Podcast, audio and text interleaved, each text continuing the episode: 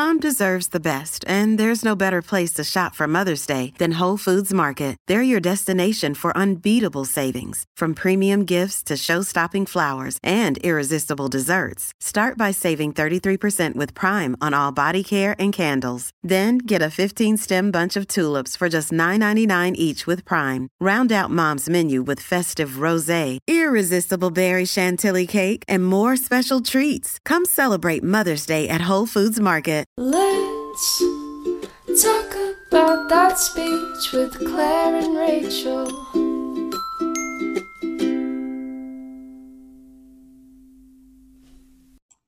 Hey everyone, and welcome back to the Let's Talk About Speech podcast. I'm Rachel. And I'm Claire. And we are back for another episode. Last week, we were talking and learning all about sensory processing disorder with Rebecca Duval Scott. So if you haven't listened yet, stop, go listen, and then come back because we loved that episode. And we have so many people that have reached out on Instagram and our DMs saying that they were going to get Rebecca's book to learn more or saying thank you so much for co- um, covering this topic. So we are so happy that we could do that for you and we learned a lot as well. So it was really a great episode. We are excited for today's episode because we are going to be answering all of your wonderful questions. Thank you for sending so many in. We got more than I thought we would, actually. So that's awesome. And we wanted to give our listeners and followers a chance to kind of pick our brains on topics that they really wanted to hear about um, or kind of our opinions on some parts of speech therapy. So we're really excited to go over those. And we're going to just dive right in. So, our first question that we had to put first was why did you decide to become an SLP? This comes from Angela at Fired Up in Fifth she's a fifth grade teacher i believe. We've been in contact with her a couple times. She gives us some really good resources for those older um, mm-hmm. elementary kids. So thank you angela for asking. Rachel do you want to go first? Sure. I love this question. So i started out going to college at central michigan university fire up chips if anyone's listening. Mm-hmm. And I thought I wanted to become a teacher. So I had started the teaching program there, started taking like the basic first few courses, one of which was a special education course. Which I had kind of always thought I would probably go down that path, but I just wasn't really sure what that looked like. And in the special education class, there was a segment where one whole class period. I think it was like a two hour class once a week. Um, and one whole class period focused on physical therapy. And then next week was occupational. And then the next week was speech and so on and so forth. But when the speech um, class came along, the professor that came in to talk about it was so moving and so inspiring that I was just kind of taken with this idea of speech therapy. It was nothing that I had really heard of before, and I was very interested in the topic as a whole. So I then signed up for the first like introductory to speech pathology course, and it was with the exact same professor, and she kind of changed my focus as a whole, and that's when I made the switch to become a speech pathologist. Now, this was in I took that class my freshman year. I took the intro to speech pathology my sophomore year, and I actually didn't even sign my major until my junior year. But once I did and had done all of the research on the programs and understood that I would have to go on to get my master's unless I wanted to be an SLPA. But once I had all of that figured out, I was like immediately taken with the profession and so in awe of the fact that you can work with infants on feeding all the way up to like the geriatric population with post stroke and things like that. So that is definitely one thing I love about the profession as a whole. Yeah, absolutely. That's awesome. I love this question too, just because I love speech. And I feel like that's I feel like our field is filled with people that are just so passionate about speech and mm-hmm. so passionate about what they do. And I think that's amazing because I don't know if you get that everywhere. Yeah. Um, but I was kind of the same. I thought I wanted to be a teacher as well, but I went into uh, college undecided for my first year. So we were able to take like the undecided route. And I just picked a bunch of random things. For a while, I thought I wanted to be a social worker. I thought I could go into psych. Again, education. For a minute, I thought about broadcasting. I just because I like talking, mm-hmm. I guess mm-hmm. that goes kind of along with speech. Yeah. Um, but yeah, I considered a bunch of random things. And then it was my mom actually who I think I was just really frustrated one day, just like didn't know what I wanted to do. And she brought up going to my brother's speech therapy sessions. And I was like, speech? I, I didn't really even remember. Mm-hmm what speech therapy was as a child or knowing that it was speech therapy but i do remember watching from a two-way mirror of him working with a woman on his speech and now looking back on it i think it was all you know meant to be but mm-hmm. um yeah i then never looked back. I signed my major literally the next week. Mm. And like Rachel, there has never been any doubt in my mind. I was full force, all in for speech pathology. And I feel so lucky that I was able to find a profession that I love so much.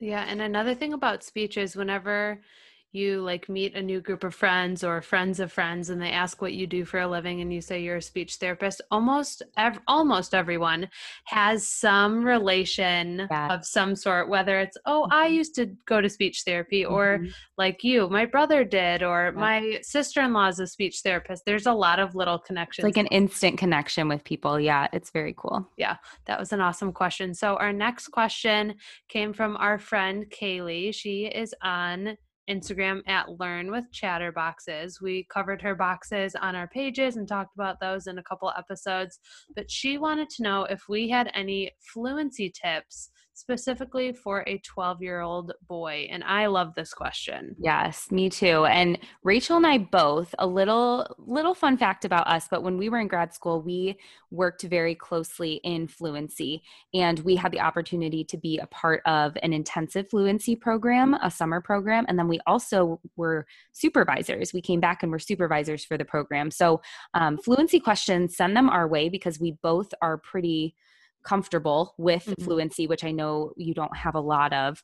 Um, a lot of therapists, it's just kind of gray area. So yeah. um, we both love the area and can give a lot of insight on this, I think. But for me, I would say education awareness strategies is the um, the hierarchy, I guess, mm-hmm. that I kind of go into, for lack of a better word. So I teach about what stuttering is first, and then I go into their awareness of their own speech, and then I go into strategies. And I think that's huge because you don't want to just dive in with especially a 12 year old on just strategies because they might not be super aware on what's happening. They may know something is off, but they may not know what it is yet. So always, always, always talk about stuttering before talking about strategies. So if my fluency kids are older and I'm talking like eight plus is usually so like above kindergarten, maybe even above first grade. Um, I always start with stuttering education. And I do so even if they are below this age, but for the little ones, it's definitely more indirect. So you're not doing as direct services as mm-hmm. I'm sure the speech pathologists have heard. Um, but basically, that just means with the little ones, you're kind of sneaking it in there, whereas the older ones, you're actually talking about what stuttering is. So we go over our speech helpers, we go over all the things that allow us to talk, what happens, and then we go over what stuttering is, the different types.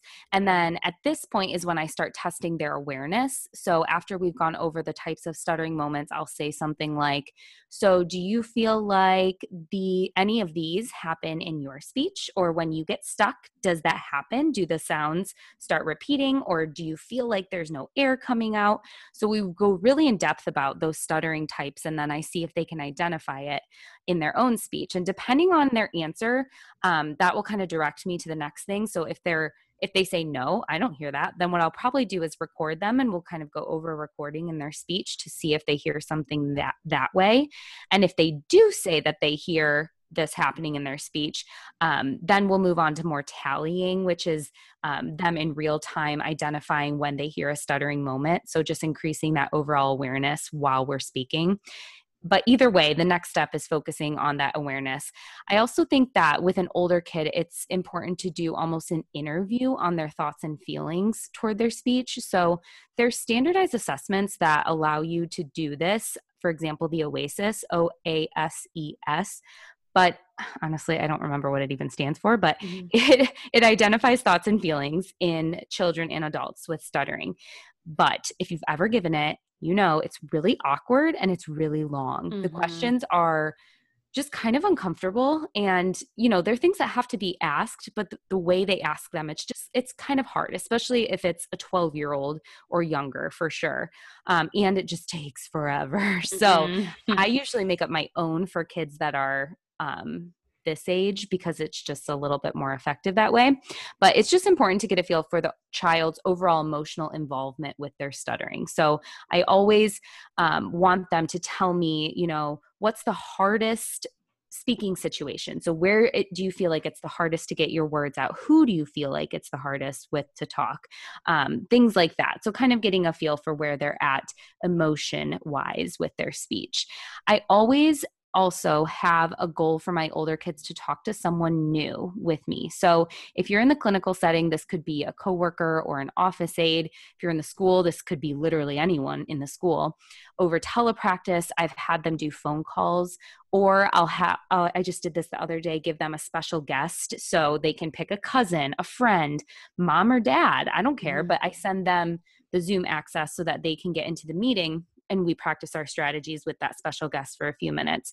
So I think that's really helpful because a lot of times you can kind of feel stuck in stuttering therapy because they just talk to you. So they get really used to using their strategies with you as the speech pathologist, but can they use it with other people? So I think it's really important to give them different environments and situations. Um, as far as keeping them engaged, over telepractice i just use i use mad libs i use Baamboozle some of those telepractice things that we've talked about before that elicit conversation um, really just those authentic conversations i gear more towards as well because i think it's the most effective for identifying those strategies Yeah, and I wanted to point out because I know one thing that you that we always focus on in the beginning is education. Two really fun activities that Claire and I have done. One is like fact versus myth, and you just come up with like a bunch of simple statements about stuttering and then have them guess if it's true, if it's a fact, or if it's a myth. And I think a lot of times kids are really surprised by what's real or what's true mm-hmm. about stuttering versus what may just be a perception but really isn't the truth. And another activity that we did, Claire had mentioned talking about your speech helpers, is when we were in graduate school and we were working in that intensive clinic, we had a piece of foil and we had tons of different candy so we had like licorice and m&ms and jelly beans and chocolate syrup and things like that and we had each of our students or clients make people and include their little speech helpers. So that's a fun way of So fun. including yeah that And- conversation. inclusive. So that's for kids age like 5 to 15 maybe. I mean kids are going to love that regardless because they get to eat the candy after. So might as Yeah. well make it fun Yeah, I love that. That was super fun. But other than that, the biggest thing that I would just stress is to make it engaging. And I know Claire had mentioned that, but for example, if you're reading, read something that they like, it, whether it's about superheroes or football or golf or whatever their interests are. And it may seem like a duh, common sense kind of thing to say, but I think a lot of people, especially in the school setting, are used to using grade level stories, which I occasionally do too. And there is a time and a place for that. But remembering to tie in their interests is huge. And I also think changing it up frequently is helpful, especially at that age. When they're little, it can feel like you're doing the exact same thing week after week, and that's totally fine because they're engaged and they like it. However, when they're older, like that middle school, high school age, they tend to get more bored and maybe don't want to be at speech. So, the more engaging you can make it and the more you can switch it up, the more helpful it can be for sure. Yeah, absolutely. Thank you, Kaylee, for that question. That was a really good one. Our next question comes from Jessica. Her Instagram is at Miss Jessica's store. She asked, How do you juggle between progress monitoring and an intervention during individual and group speech sessions. Now, this was a doozy. This is a big one. And mm-hmm. I feel like a mm-hmm. lot of people have a hard time with this. So, great question. Um, Rachel, I'll let you go on this one. Yeah, this is something that definitely can be hard to find a balance with. So, I know for the intervention students that I usually pick up, it's typically articulation only. And that's just what I have experience with. So, that's kind of what everything I'm going to say speaks to, but I typically block out a very small amount of time to drill and do five minute articulation and try and get as many reps in as possible. And I try to do that as many days in a week as I can. And then after a six week period, reevaluate and see where there are for progress monitoring our personally my district is required to take and report data every session. So these are for students that are on my caseload. So i think what's really helpful there is finding a data collection method that you love. And i know that's so hard because i can personally say for the past five years that i've been an slp i have changed it every single year. And i don't know that anyone will ever have a perfect fix right. it all or encompass it all method, but if you do, please send it my way. Yes. um, so I think once you have that down, that is really helpful. Yeah, I completely agree. I think as far as data collection goes, it's definitely a challenge to provide therapy while also taking note of every single trial. So I think that's really where the expertise comes in. And I truly think it it does get easier. So as a CF, I was like, whoa, mm-hmm. super freaked out because it's hard because you have so many clients or students and you have to take data for them all. And it really does get easier the more you do it. Find your groove, stick with it. Like Rachel said, try and find something that a method of data collection that you feel is good for you because what works for one person might not work for the other. I can say that since my CF, I've been using post-its and I mm-hmm. truly that's the only thing I use. I write it down, I write down like little blurbs of their goals or what I'm working on, and then I put my plus and minuses, circles, prompts, whatever mm-hmm. next to it. Um, I've just done it and I love it because I'm I can take it anywhere with me. So if I'm in the ground on the ground with my little ones, I stick them to my leg. I continue to just kind of go with it. So mm-hmm. um, that's what I do. But again, you really just have to find what works for you. And if I'm unable to obtain a concrete number for something, I think this is important too. I I will note something as informally observed because I know it's hard to juggle sometimes, especially when you're with younger kids trying to provide therapy while also taking the data. The data. So um, I will sometimes just say it was informally observed that the client was participating in verbal routines with minimal cues, blah, blah, blah, blah. As long as you are reporting on something, mm-hmm. sometimes it's okay to have some informal observations because you might have to. You might not get that concrete data all the time. So take a breath. Don't let the pressure override what you're doing because what you're, the therapy you're doing is the most important. Yeah. And if anyone has a great method, we would love to hear it and share it. Seriously, because, please let us know. yeah. Um, all right. So the next question comes from Teresa, who is on Instagram at Lady in the Box. We've mentioned her on previous episodes. She is a close friend from grad school. And the first question she sent was, How does one become as cool as you guys? Which was hilarious. I love that. Thanks, Teresa. Yeah it's coming from the teletherapy queen. But she did also ask another question, and that was, What is your favorite age to work with? So, I personally love working with the littles. I've primarily worked with ages probably about two up until fifth grade, like that 10, 11 ish age for the majority of my career so far. I have worked with some high school students that I did enjoy but for the most part, I'm with the little ones. I would say my only true adult experience was in graduate school, which I enjoyed, but I just haven't had as much exposure, which obviously I'm in the school. So, Claire, what about you? I just I try to find my favorite, but I can't pick because I have so many. And I guess that's a good thing, but I just have never been able to pick an absolute favorite. I went into the field being very set on working with little ones, like early intervention age. So, um, like three year olds were just mm-hmm. w- who I wanted to work with.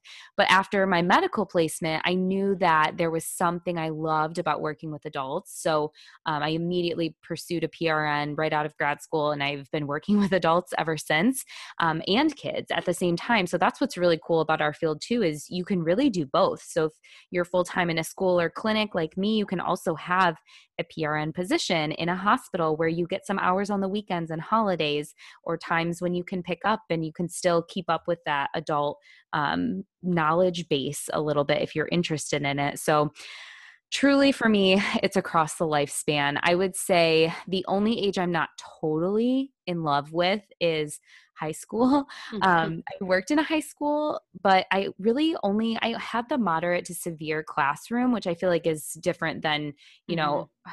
high schoolers high school aged maybe just language mm-hmm. disorders and things like that. So um, that's not really my sweet spot. Teenagers nowadays kind of scare me, to be honest. so I that just wouldn't be my area that I'm in love with. But I also don't mind working with them as yeah. well. So, our next question comes from Caitlin, who direct messaged us, and she asked articulation or language. So, um, do we like working with articulation versus like working with language? And that's a hard one, too. I would say when I started in the field, um, I guess I I think I liked articulation more because it was more concrete. I mm-hmm. could figure it out a little easier. Language is way harder. But now language stimulates my mind so much more than our artic does. Um, I feel like I I do a lot more thinking outside the box with my language kids and a lot more i have to do a lot more research and a lot more um, just thought process going into how i'm going to provide therapy for these language kids um, but again, you know, I like working with both. What about yeah. you, Rachel? I feel like I was the same in the beginning. It was like, oh, articulation, that's easy. I know how to do that. Language is a little bit more, well, it's not concrete. You kind of have to think outside of the box for that. I will say, you know, I have, I obviously work at the elementary school, but as far as my private practice goes on the side i am only seeing about six um, clients right now and they're all three and under um, i love that early intervention age and so much of that is play based language. language. we're yes. getting that emerging and i love that so, so much. fun well and i think it's huge too to make the point for those little little ones under three i feel like a lot of parents might come to you and say or at least have come to me and said, well, I can't understand them. And, but mm-hmm. they don't even have the language base yet. And guys, that's so important that language has to come before the speech sounds do. Even if their speech sounds are sounding really off and it's a hard time to understand them, um, we got to look at language first because we have to get their vocabulary and their sentences and expanding utterances, all of these things before we target like K's and G's. That's yeah. something really crucial, I think. Plus the dreaded R.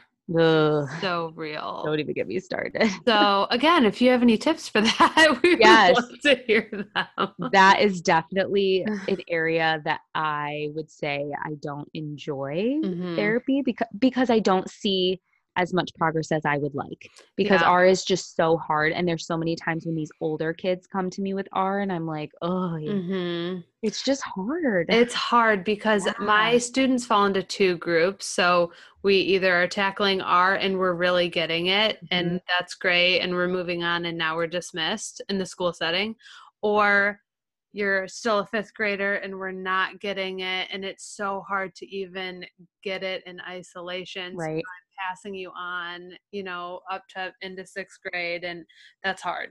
That's yeah, for sure. So, okay, our next question was on Facebook from Pete, and he said, How close do you think language skills plays a role in the definition of socioeconomic status? Which was a really great question. Such a good question. I love that. Um, so, I'll just put my little feeler in for this nature versus nurture. I feel like unfortunately, you know, sometimes a family may not have the knowledge or resources because no one before them taught them or helped them. So it's in no way a parent's fault if they don't have, um, you know, these language and learning skills to teach their child because maybe they weren't taught them themselves. Um, but I do think that it plays a factor in a child's exposure to language and learning, and in turn, their overall development or their rate of development. I did find an article just because this question really kind of triggered that thought process because I was like, huh.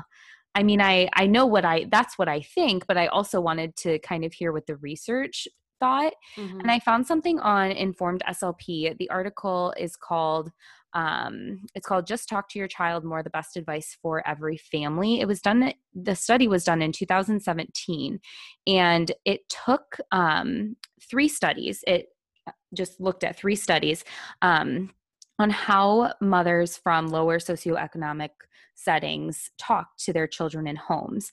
And what it found overall, which I thought this was really interesting, this was like the main take home, was that the amount of caregiver talk might be less important than the types of caregiver talk. So I feel like as speech pathologists, we're always like, talk, talk, talk to your child, just talk to them all day long. And mm-hmm. we say that to give them as much language as possible. However, the amount of words you're giving them isn't as important as the types of words you're giving them. So, are you giving them a variety of different words?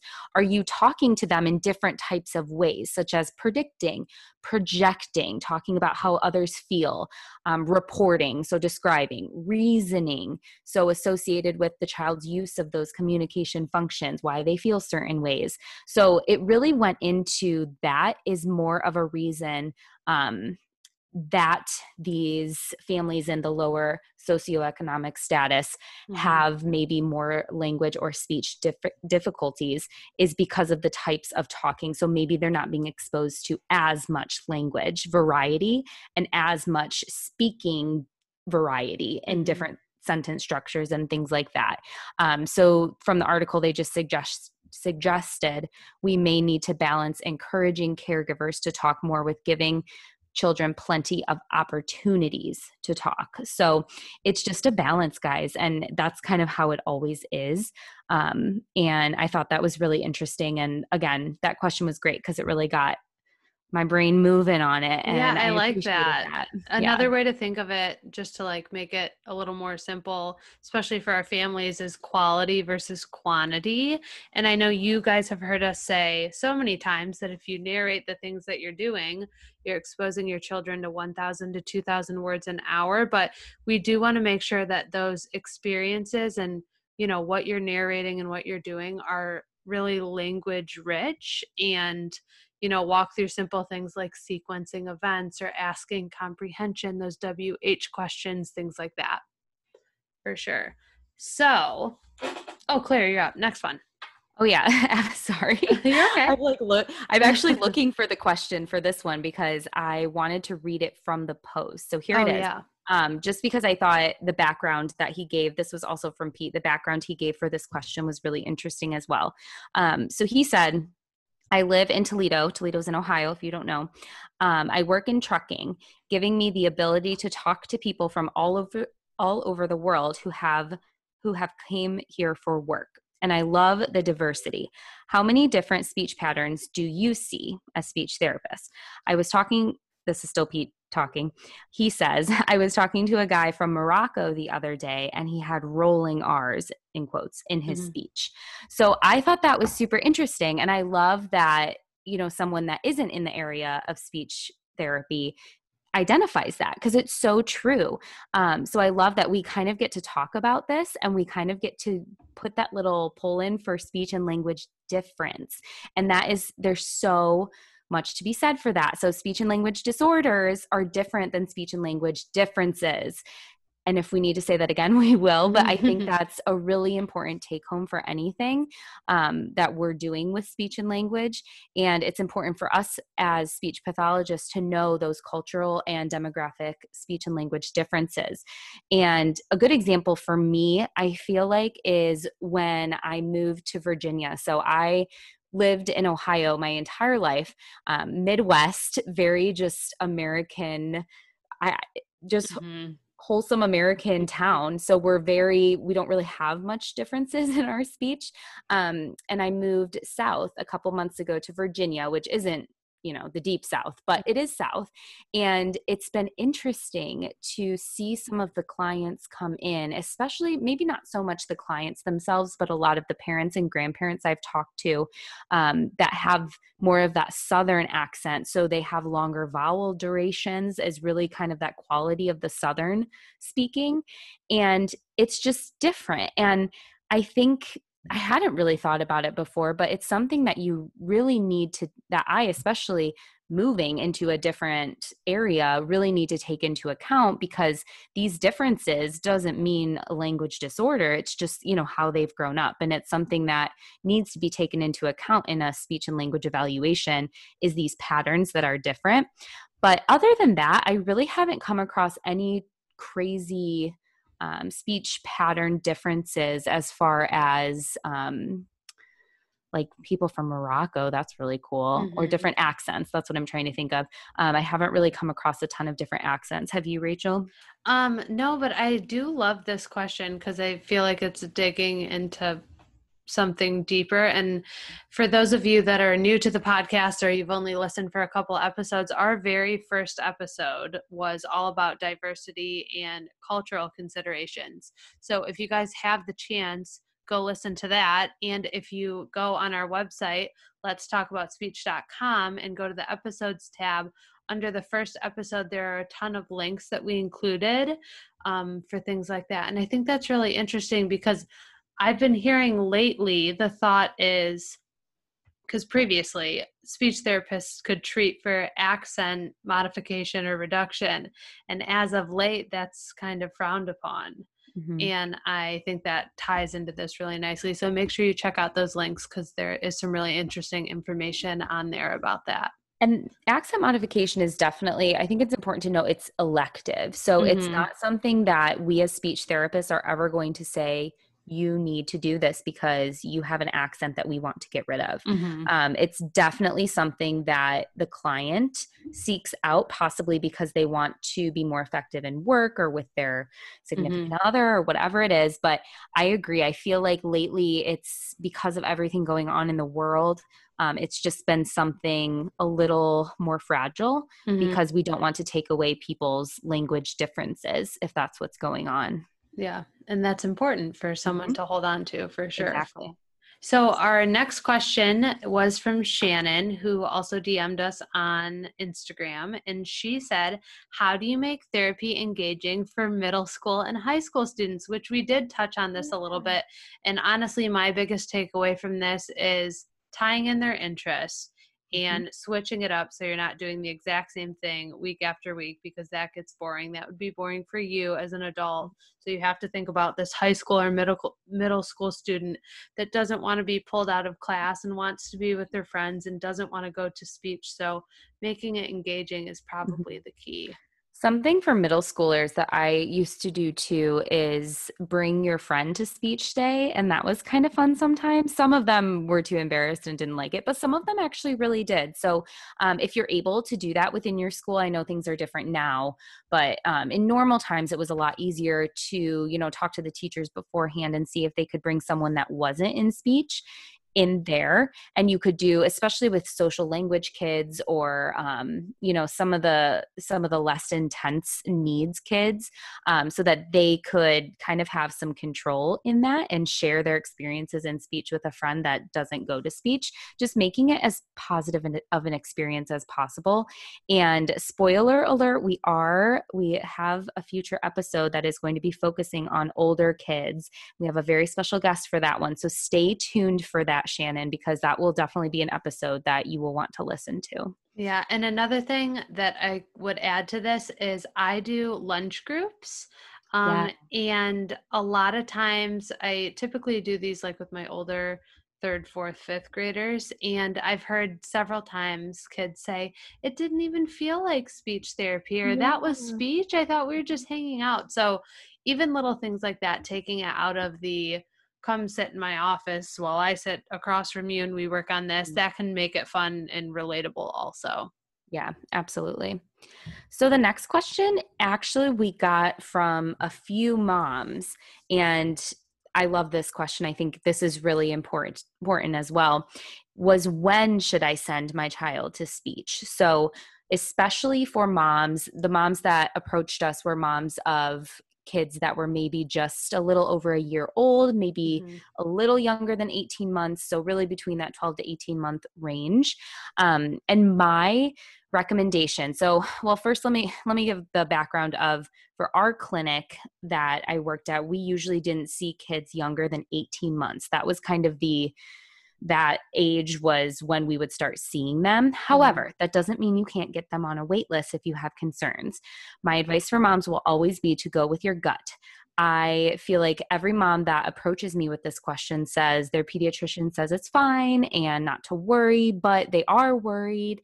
And you know, you know your child the best. So if you feel like something's not right, um, like you really want to see where they're at on that average, then see if you can get them into an evaluation. It's not going to hurt. Maybe they will come right on track and it'll ease your concerns. Maybe they'll come out a little bit delayed and you'll have a therapist that will help you. So, either way, you're your child's advocate and you need to just go with what you feel. Um, that being said, I know it's harder when you get into the school to get evals and things like that. So this is more for just little ones um, where you can maybe take them to an outpatient clinic or a private evaluation that you don't need maybe a referral for. But I just think it is important um, to know your child and know when to seek out help and know that it's okay to seek out help. Yeah, and this is really where that early intervention piece comes in because the earlier you're seeking out intervention and therapies and things like that, the easier typically it will be and the more progress typically you will see. So, like Claire said, it never hurts to even reach out to a speech therapist for a consultation. I've had many families reach out to me and say that mm-hmm. these are their concerns and what's my take on that. And it doesn't cost anything, right? You're just right. picking uh, speech pathologist's brain and seeing what their thoughts are. And you either come out of that meeting knowing, okay, I think we're good right now, or okay, I want to move forward with an evaluation and kind of see what comes from it. But I mm. so agree that just go with your gut for yes. sure.